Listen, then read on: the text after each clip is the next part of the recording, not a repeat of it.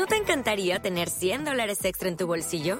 Haz que un experto bilingüe de TurboTax declare tus impuestos para el 31 de marzo y obtén 100 dólares de vuelta al instante. Porque no importa cuáles hayan sido tus logros del año pasado, TurboTax hace que cuenten. Obtén 100 dólares de vuelta y tus impuestos con 100% de precisión, solo con Intuit TurboTax. Debes declarar para el 31 de marzo. Crédito solo aplicable al costo de la presentación federal con TurboTax Full Service. Oferta sujeta a cambios o cancelación en cualquier momento. Gracias por haber escuchado la primera temporada de Dormir o Morir. No olvides recomendarlo a todo aquel a quien quieras causarle pesadillas. Las historias de terror te ayudan a dormir. Dormir o Morir es un podcast único que te guiará para tener los sueños más horribles. Aquí encontrarás angustiantes historias de horror o pesadillas guiadas. ¿Sí? Así como lo oyes, un paso a paso para llegar a los lugares más oscuros de tu mente. Así que has elegido una historia. Bueno, debes saber que esto es bajo tu propio riesgo. La historia de hoy es Vuelo Nuclear, escrito por Shelby Scott, narrado por Fernanda Carrasco, traducción Guillermo Ruiz de Santiago. ¿No se merece tu familia lo mejor? Entonces, ¿por qué no los mejores huevos? Ahora, Egglands Best están disponibles en deliciosas opciones. Huevos clásicos, de gallina libre de jaula y orgánicos de Egglands, que ofrecen un sabor más delicioso y fresco de granja que le encantará a tu familia. En comparación con los huevos ordinarios, Egglands Best contiene la mejor nutrición como 6 veces más vitamina D, 10 veces más vitamina E y el doble de omega 3 y B12. Solo Egglands Best. Mejor sabor, mejor nutrición, mejores huevos. Visita egglandsbest.com para más información.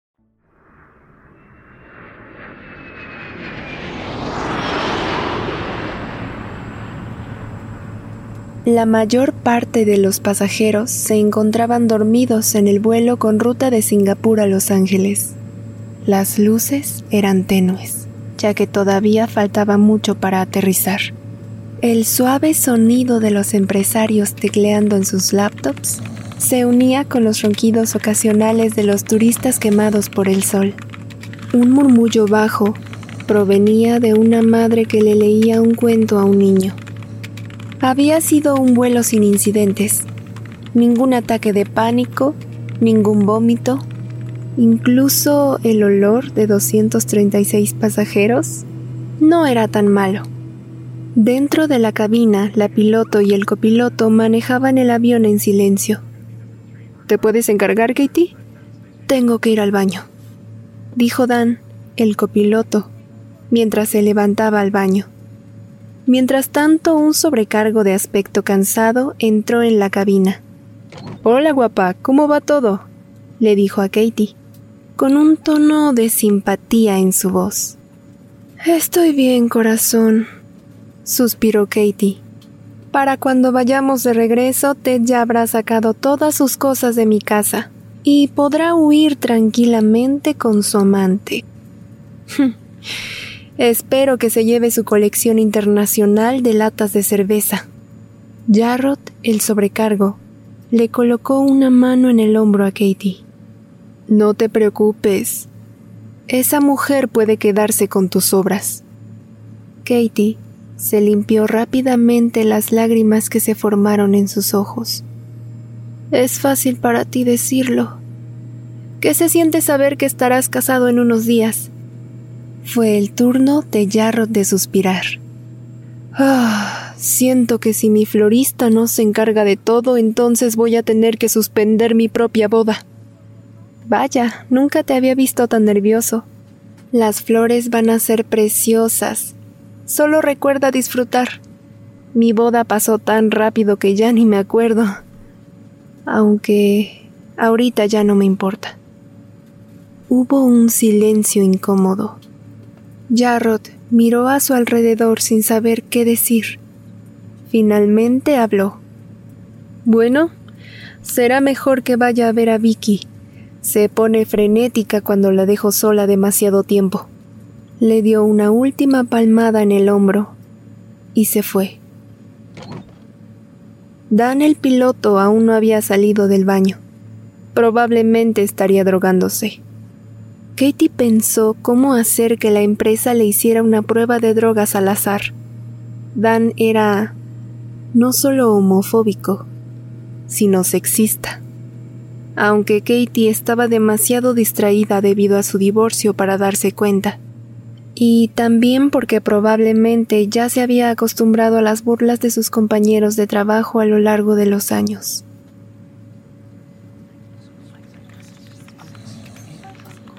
Mientras tanto, Vicky, la nueva azafata, se ponía muy nerviosa si se quedaba sola más de unos minutos.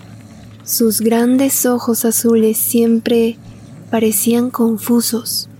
Su pelo rubio quemado por el tinte siempre estaba peinado en una coleta mal hecha y de alguna manera siempre lograba ponerse brillo rosa en los labios, aunque fuera en contra del reglamento de la aerolínea.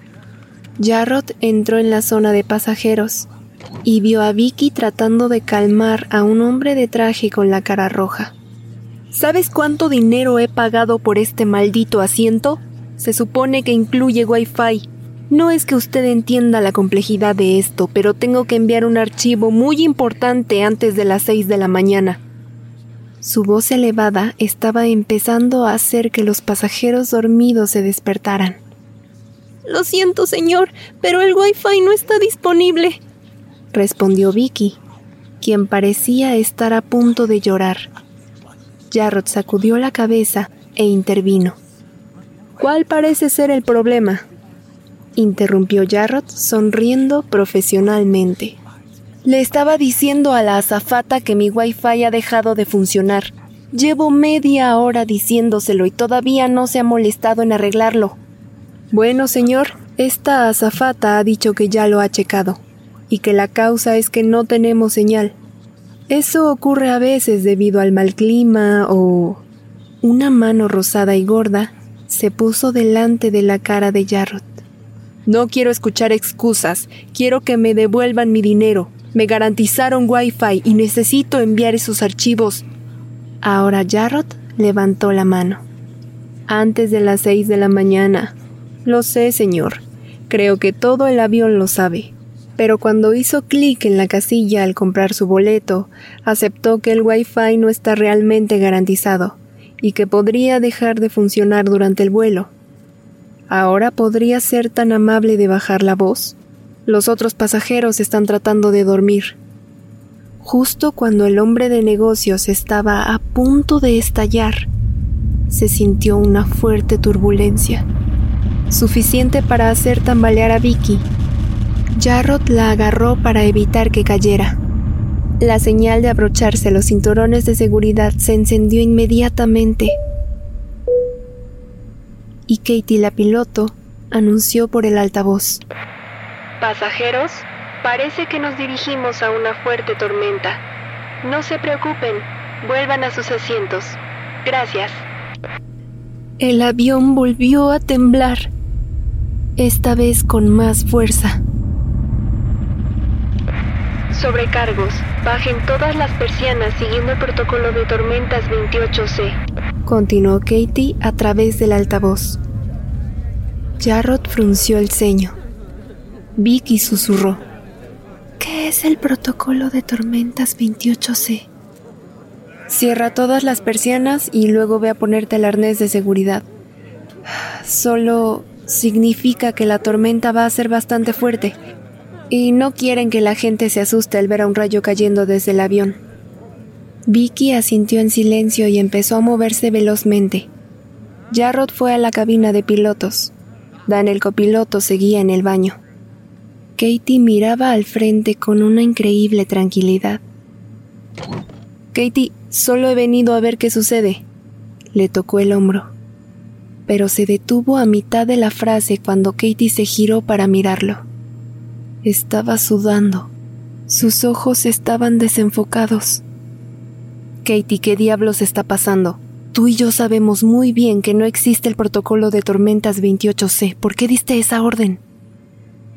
Katie se mordió el labio mientras se le llenaban los ojos de lágrimas. Finalmente exhaló. Se acabó.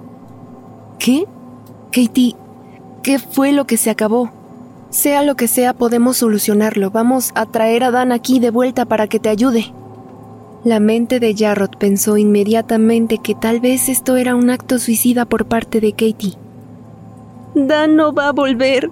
Todo ha terminado, Jarrod. Ya dijiste eso, Catherine. ¿Qué diablo se ha acabado? ¿Por qué no va a volver Dan? Jarrod empezó a sentir un profundo miedo. Hemos recibido una alerta importante. Washington y Nueva York han desaparecido. ¿Han desaparecido? Destruidas por bombas nucleares, como en una película. Todo el país está bajo ataque. No te creo. ¡Mira! Katie señaló por la ventana delantera. Lo que parecían rayos en realidad eran explosiones seguidas de bocanadas de humo. Es un milagro que aún no nos hayan derribado. ¿Todavía podemos aterrizar en Los Ángeles? No, están atacando por todas partes. ¿Pero qué dijo la torre de control? Después de las alertas iniciales nadie me responde, nadie, ni un alma. Puede que seamos los únicos que quedan. Jarrod empezó a sudar. Se sintió mal. Pensó en su prometido y en su madre, en todos sus hermanos, tíos y primos. ¿Estarían muertos? Imposible. Las explosiones comenzaron a suceder con mayor frecuencia. No tenemos suficiente combustible para llegar a Hawái. Incluso si lo hiciéramos, no quiero arriesgarme a volar sobre Estados Unidos más tiempo del necesario. Creo que podemos girar hacia Canadá y llegar lo más lejos posible antes de tener que aterrizar. Justo entonces, oyeron un disparo dentro del baño de la cabina. Katie y Jarrod se miraron a los ojos. Dan se había suicidado. ¿Eso fue un disparo? preguntó Jarrod. Katie asintió con la cabeza lentamente, incapaz de controlar el temblor en sus labios. Entonces comenzó a llorar. Jarrod respiró profundamente. Vamos a Canadá. Si esa es nuestra única esperanza, entonces vamos. Quizá podamos captar alguna señal de la policía aérea o algo así. Voy a ver cómo están los pasajeros. Jarrod salió de la cabina de pilotos y fue recibido por un caos total.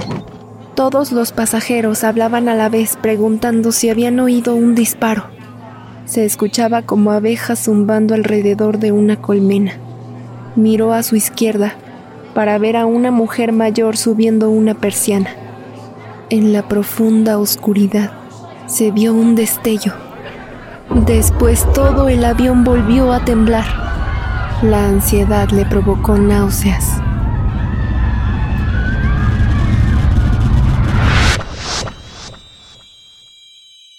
Jarrod recordó cuando su madre le dijo una vez que todo el mundo tiene los nervios en lugares diferentes. A algunos les duele la cabeza, a otros les rechinan los dientes, otros se muerden las uñas. Él lo sentía en el estómago. Vomitó. Los pasajeros lo miraron asqueados. De repente se dirigió a la parte trasera del avión para buscar a Vicky. Tenía que contarle todo lo que estaba pasando. Ella merecía saberlo. Todos merecían saberlo. Pero esparcir el pánico era muy arriesgado. Vicky también estaba rodeada por una multitud de pasajeros. Mientras lloraba, intentaba explicarles que solo se trataba de una tormenta. No es solo el clima. ¿Ya viste por la ventana? Explíquenos qué está pasando gritó un hombre con una camisa hawaiana. Vicky exclamó, Jarrod, Jarrod, por favor dile a esta gente lo que está pasando. Sigo diciéndoles que se trata de una tormenta, pero no dejan de gritarme sobre las luces de afuera. Les dije que solo son rayos. No somos estúpidos, sé cómo son los rayos, eso no es un rayo, exclamó el mismo hombre. El resto de los pasajeros asintió. Jarrod miró al hombre. La mujer que había estado leyendo a su hijo pequeño ahora lo abrazaba mientras le cantaba en voz baja. Jarrod se despojó de su camisa llena de vómito y se quedó en camiseta. Ahora era un pasajero más. No es una tormenta, comenzó. Claro que no es una maldita tormenta, había empezado a decir el hombre. ¿Puedes callarte un segundo? Hubo un grito colectivo entre los pasajeros. El hombre comenzó a tartamudear, pero luego se calló y asintió para que Jarrod continuara. No hay tormenta. Estados Unidos está siendo atacado por armas nucleares. Antes de que los pasajeros pudieran reaccionar, continuó. No sabemos por quién ni por qué. Se me ocurren unas cuantas razones. Estoy seguro de que a todos ustedes también, pero no tengo ninguna respuesta. Todo lo que sé es que hemos perdido la comunicación con todos. Nuestra piloto ha desviado nuestra ruta de vuelo hacia Canadá. ¿Así que Canadá es segura? preguntó una joven con ilusión. No lo sé, no lo sabemos. Solo sabemos que Los Ángeles es demasiado peligroso para intentar aterrizar en él. Ni siquiera sabemos si sigue existiendo. Se oyeron algunos gritos. Algunas personas empezaron a llorar inmediatamente. Otras sacaron sus celulares intentando llamar a seres queridos, sin saber que probablemente estaban muertos. Algunos corrieron a primera clase.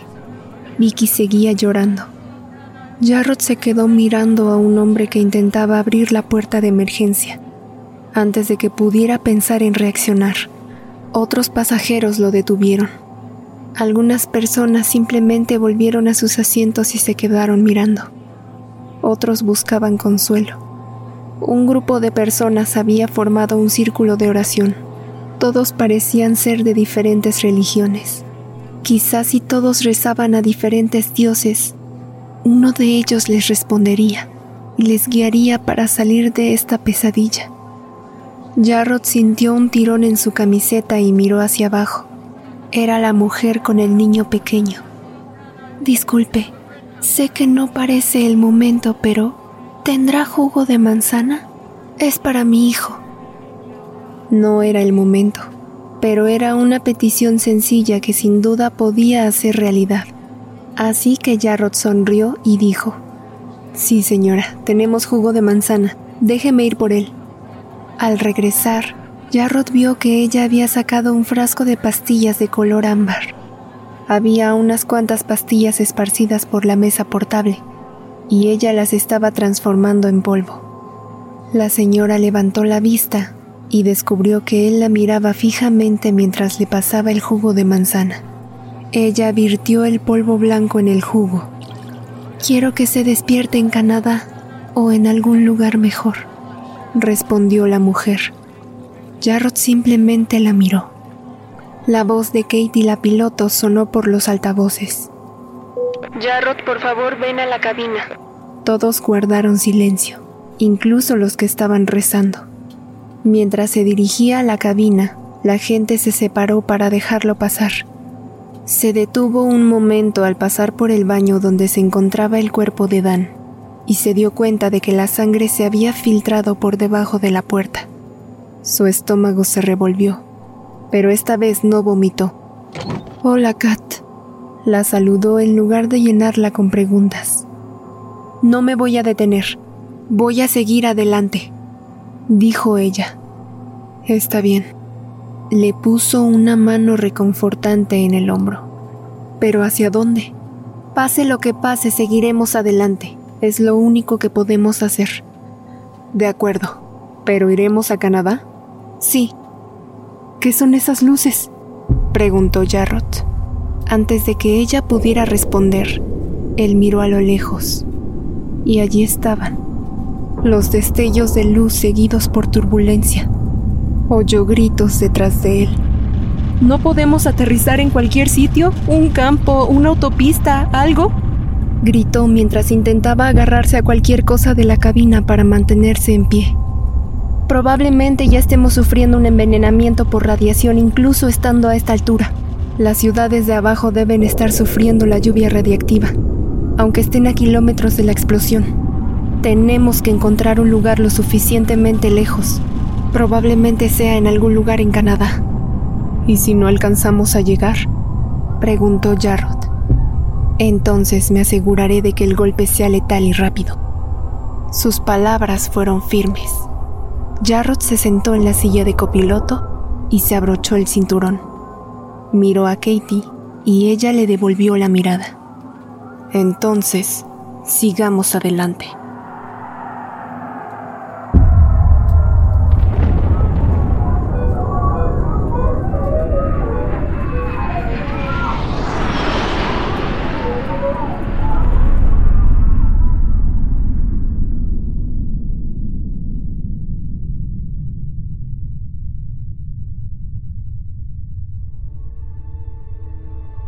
Dormir o Morir es la adaptación en español del podcast Scare You to Sleep, creado y escrito por Shelby Scott.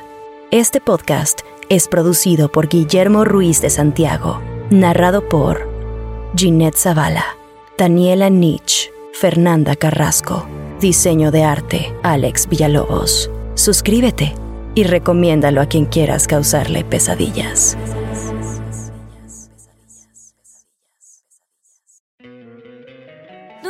Encantaría tener 100 dólares extra en tu bolsillo? Haz que un experto bilingüe de TurboTax declare tus impuestos para el 31 de marzo y obtén 100 dólares de vuelta al instante. Porque no importa cuáles hayan sido tus logros del año pasado, TurboTax hace que cuenten. Obtén 100 dólares de vuelta y tus impuestos con 100% de precisión. Solo con Intuit TurboTax. Debes declarar para el 31 de marzo. Crédito solo aplicable al costo de la presentación federal con TurboTax Full Service. Oferta sujeta a cambios o cancelación en cualquier momento.